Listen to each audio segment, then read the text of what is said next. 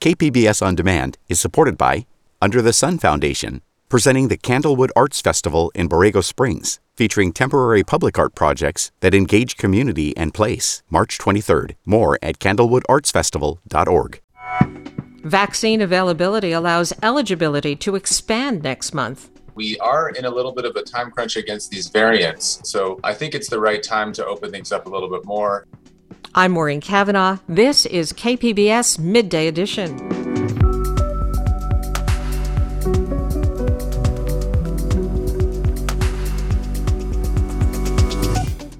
The challenges of reopening San Diego public schools. It's been more than a year, and I just can't wait for them to get back. Traditional art forms take a modern spin in our weekend preview. That's ahead on Midday Edition.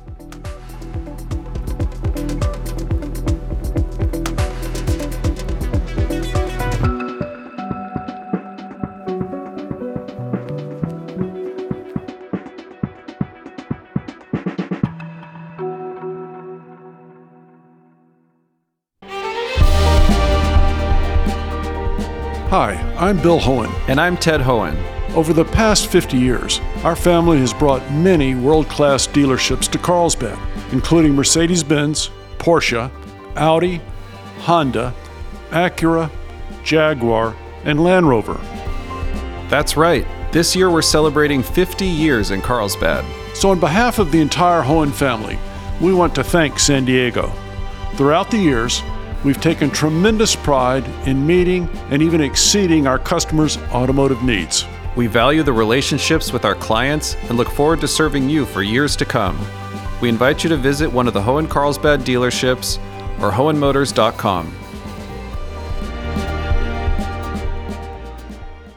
The wait to get vaccinated just got shorter in California.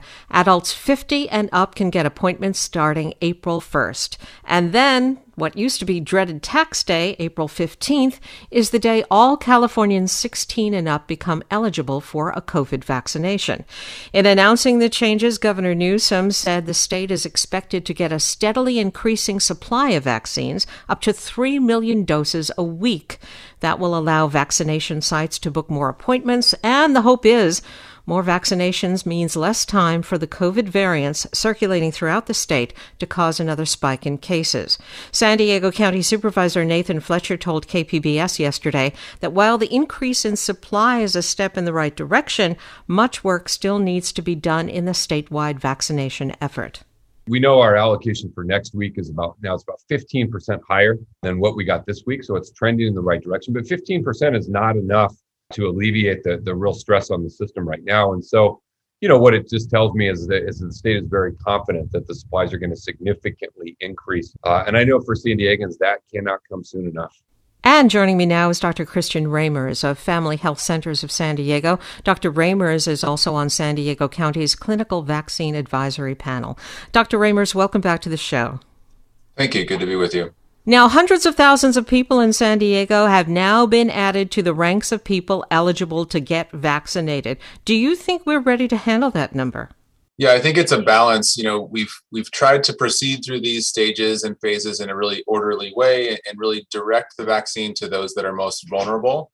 But as uh, you just heard, the supply is increasing, and we are in a little bit of a time crunch against these variants. Um, and so we just want to you know make access uh, a little bit wider. And understandably th- there will be a new crush of people trying to get vaccines. And although the supply is better there is a little bit of a bottleneck in terms of getting scheduled. So um, i think it's the right time to open things up a little bit more. And then we always always ask people's patience uh, as they try to make appointments and get vaccinated it's been difficult for eligible people to get an appointment for a vaccination. So, will the increased supply that San Diego is getting make that easier, even with so many more people eligible?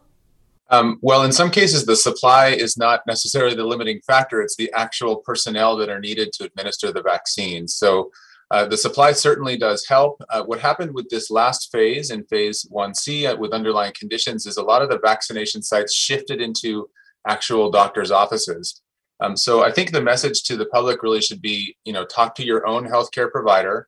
Uh, keep in mind there are other venues that you can get vaccinated if you're not e- able to get an immediate appointment, such as some of these county sites um, as well as in, in local pharmacies. So, multiple pathways to get vaccinated. People do have to be smart shoppers, though, and, and try to get an appointment. And there are now entities that are helping those that are less technologically savvy uh, to go ahead and get appointments as well. What are those entities? Can you give us an example? Well, there's a couple of nonprofits. I think San Diego Vaccine Angels is one of them that I've heard of. Um, other volunteers trying to help people that have limited technology access uh, to get appointments. Now, as we see eligibility expand, are there any safeguards in place to ensure that those with the highest need will get their shot? It's a really good question, Maureen, because of course we have not vaccinated absolutely 100% of all the prior phases.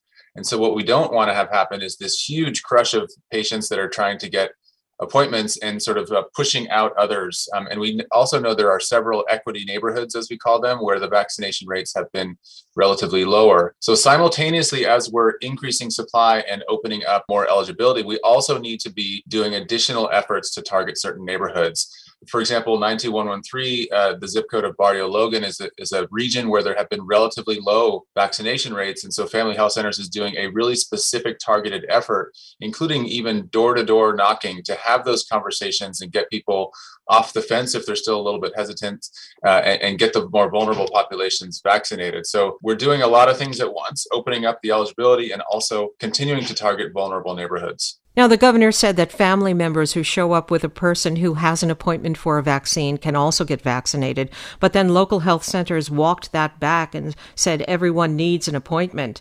What are you hearing about that?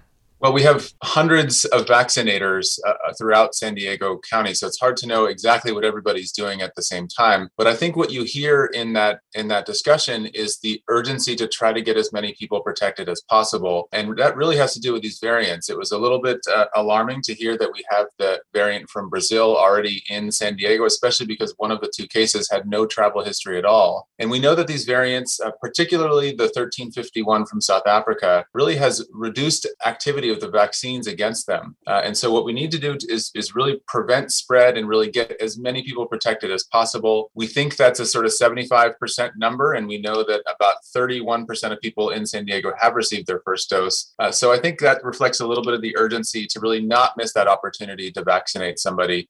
Uh, I can't speak for all different providers. People are doing kind of different things on the ground.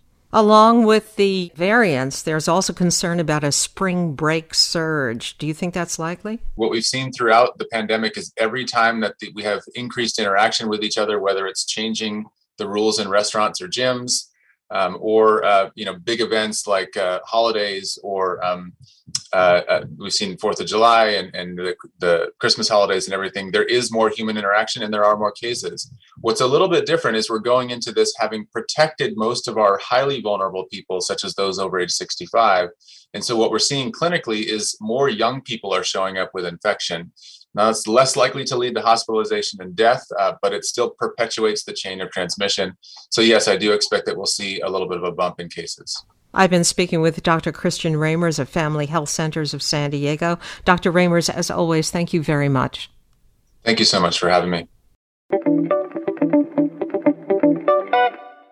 More than a year after classrooms first closed, San Diego County school districts are starting to reopen for in person instruction. KPBS education reporter Joe Hong explains the different reopening strategies in the region's largest districts. Ashley Lewis is a parent of two students at Ocean Beach Elementary School. For the past year, she's been juggling childcare and her own work, but now she finally sees a light at the end of the tunnel. But she knows that doesn't mean things will be going back to normal anytime soon. In the past, we would all gather together on the blacktop before school and listen to the morning announcements, and all the parents would have their coffee and we would chat. And it was this real center of our community.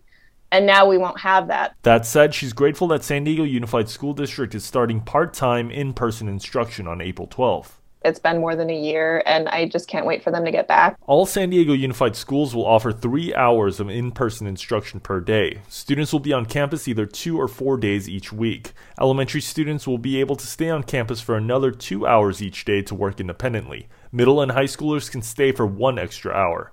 Richard Barrera is the president of the San Diego Unified School Board everybody will be wearing masks and you know we've got all the masks all the ppe We've gone through and improved the ventilation in all of our classrooms, which is, you know, maybe the most important strategy because we know that, you know, COVID is, a, is an air based uh, virus. How many days per week students can be on campus will depend on the physical distancing rules and on the number of students who want to come back. Per the district's agreement with the teachers union, students will be required to sit six feet apart. This despite new guidance issued by the Centers for Disease Control and Prevention last week that allows for three feet of distancing in elementary classrooms. As of now, the district is sticking to six feet but it will drop the requirement to 5 feet in certain situations if it means one or two additional students can join the classroom. Kisha Borden is the president of the Teachers Union. Our biggest um, concern is safety. Um, and so, if a large number of students in a classroom want to return, those students would then be split into two groups, um, and those students could come back two days a week. Um, if there's low numbers and the entire class can fit safely in a classroom, then they could come back four days. But Lewis, the Ocean Beach parent, says the district should renegotiate its agreement with the teachers union to allow three feet of distancing, especially if it means students can be on campus four days a week. It's very frustrating to me that they can't reevaluate at this point and say like look like you know the cdc has said this is safe why can't we do three feet of spacing and let everybody come back who wants to come back for four days a week. Why can't we do that? While the reopening timelines are different, the majority of school districts in the county have plans that are similar to those at San Diego Unified. Chula Vista Elementary School District, the state's largest K 6 district, is expecting about 60% of its students to come back for in-person instruction starting April 12th. Students will be split into morning and afternoon cohorts, and they'll stay on campus for two and a half hours each day. Francisco Escobedo is the superintendent at the district. I would believe that as the situation continues to improve, more parents would want to have their kids go in person. And we'll definitely try to be flexible as long as we have the capacity. We want to, we, we will definitely want the students in an in person environment. Escobedo said teachers will try to focus on physical and social activities in the classroom to make up for a year of excessive screen time. As for the next school year, which starts in July, he's hopeful that most students will be back on campus. I think there might be some families that will, st- will still want uh, a distance learning component, and we'll, we will definitely, if, there, if the demand is there, we will set that up for them. But I would love to have as as a robust in-person um, approach to education as possible. Joe Hong, KPBS News.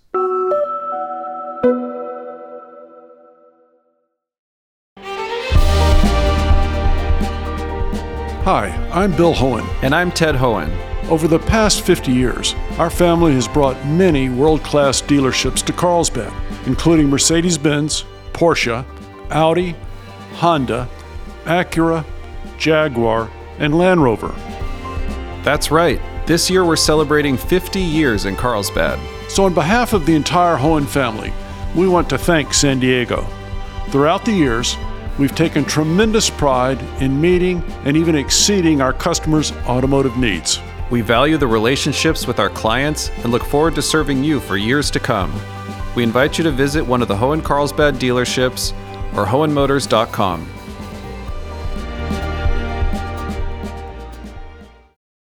This is KPBS Midday Edition. I'm Maureen Cavanaugh.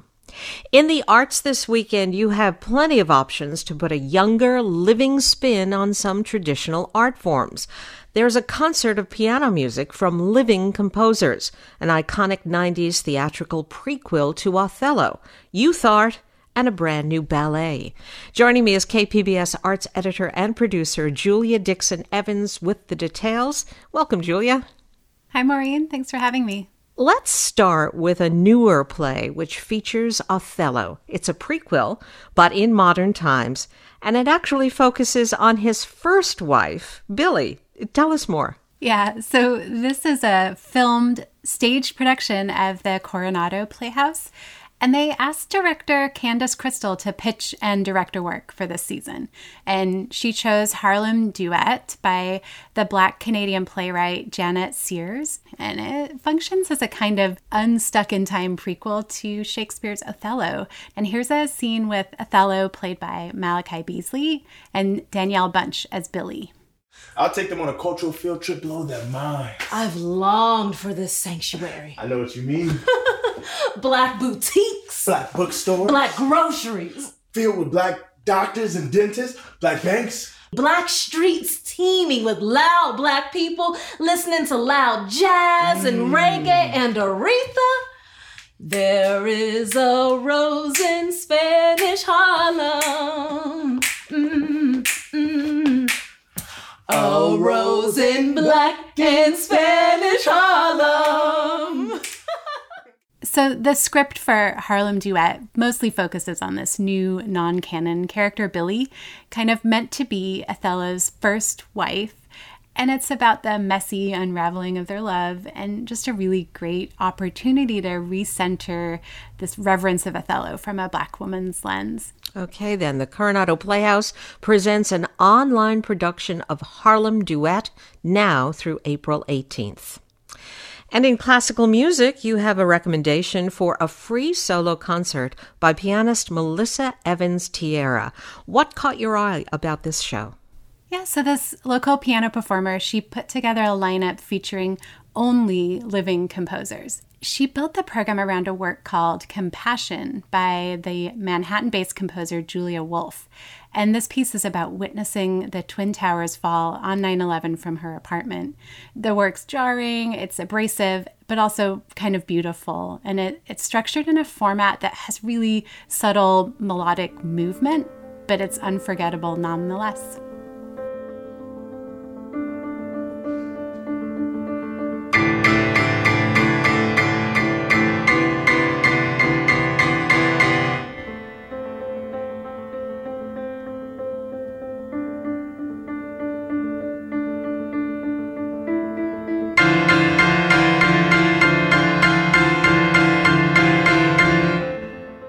That's an earlier recording of Julia Wolfe's Compassion. Melissa Evans Tierra is a fantastic performer, and she'll also discuss each piece in a pre show talk. Melissa Evans Tierra performs a concert of classic piano works by living composers in a free live stream concert that's Saturday at 11 a.m. on her website. The San Diego Museum of Art opens their 2021 Young Art exhibition today, and what can we expect from that? Yeah, so this is an annual juried exhibition for students in kindergarten through 12th grade. The theme this year is the environment and sustainability, and some are really thoughtful portraits, some are absolutely stunning and detailed. All of them are brimming with talent and wisdom. It makes me inspired and hopeful for the future. Young Art 2021 My World, Our Planet is on view today through May 9th at the San Diego Museum of Art. And there's a powerful new ballet by a notable former San Diegan choreographer. Tell us about Wild, Act 1. Jeremy McQueen was born and raised in Southeast San Diego, and he studied with junior theater. He attended San Diego School of Creative and Performing Arts as well. He'd grow up to move to New York City, and he started the Black Iris Project, which is a new ballet company dedicated to telling Black stories and celebrating Black bodies in dance. This work, Wild Act One is inspired partly by Max, the protagonist in the children's book Where the Wild Things Are, and also with photography of incarcerated youth of color. I spoke to McQueen this week about what this ballet means to him. So, this work to me um, really amplifies the idea that though our bodies might be perceived or incarcerated in so many different facets throughout life, our minds and our imaginations can never be incarcerated. This ballet, in particular, is a call to action specifically for young black and brown men to be able to see the beauty of their lives and the beauty of telling their stories, no matter what they've been through. The story is of a kid celebrating his 14th birthday behind bars. And it's about that power of imagination. And the work features projected animation and photography on these three walls around a cell, kind of like in Where the Wild Things Are, where he says the walls become the world all around. The work also has a really vibrant soundtrack with work by pop and R&B artists and contemporary composers. It's part of a four-part part work, but this installation will go in the vault in just about a week, so don't miss it. You can rent it online. Jeremy McQueen's filmed ballet Wild Act 1 is viewable on demand now through April 4th. For more arts picks or to sign up for Julia's weekly KPBS Arts newsletter, go to kpbs.org/arts. And I've been speaking with KPBS arts producer Julia Dixon Evans. Julia, thank you. Thanks, Maureen. Have a great weekend.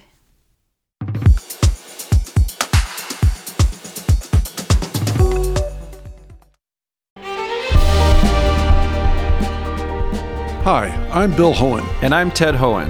Over the past 50 years, our family has brought many world class dealerships to Carlsbad, including Mercedes Benz, Porsche, Audi, Honda, Acura, Jaguar, and Land Rover. That's right. This year we're celebrating 50 years in Carlsbad. So, on behalf of the entire Hoehn family, we want to thank San Diego. Throughout the years, we've taken tremendous pride in meeting and even exceeding our customers' automotive needs. We value the relationships with our clients and look forward to serving you for years to come. We invite you to visit one of the Hoehn Carlsbad dealerships or hoehnmotors.com.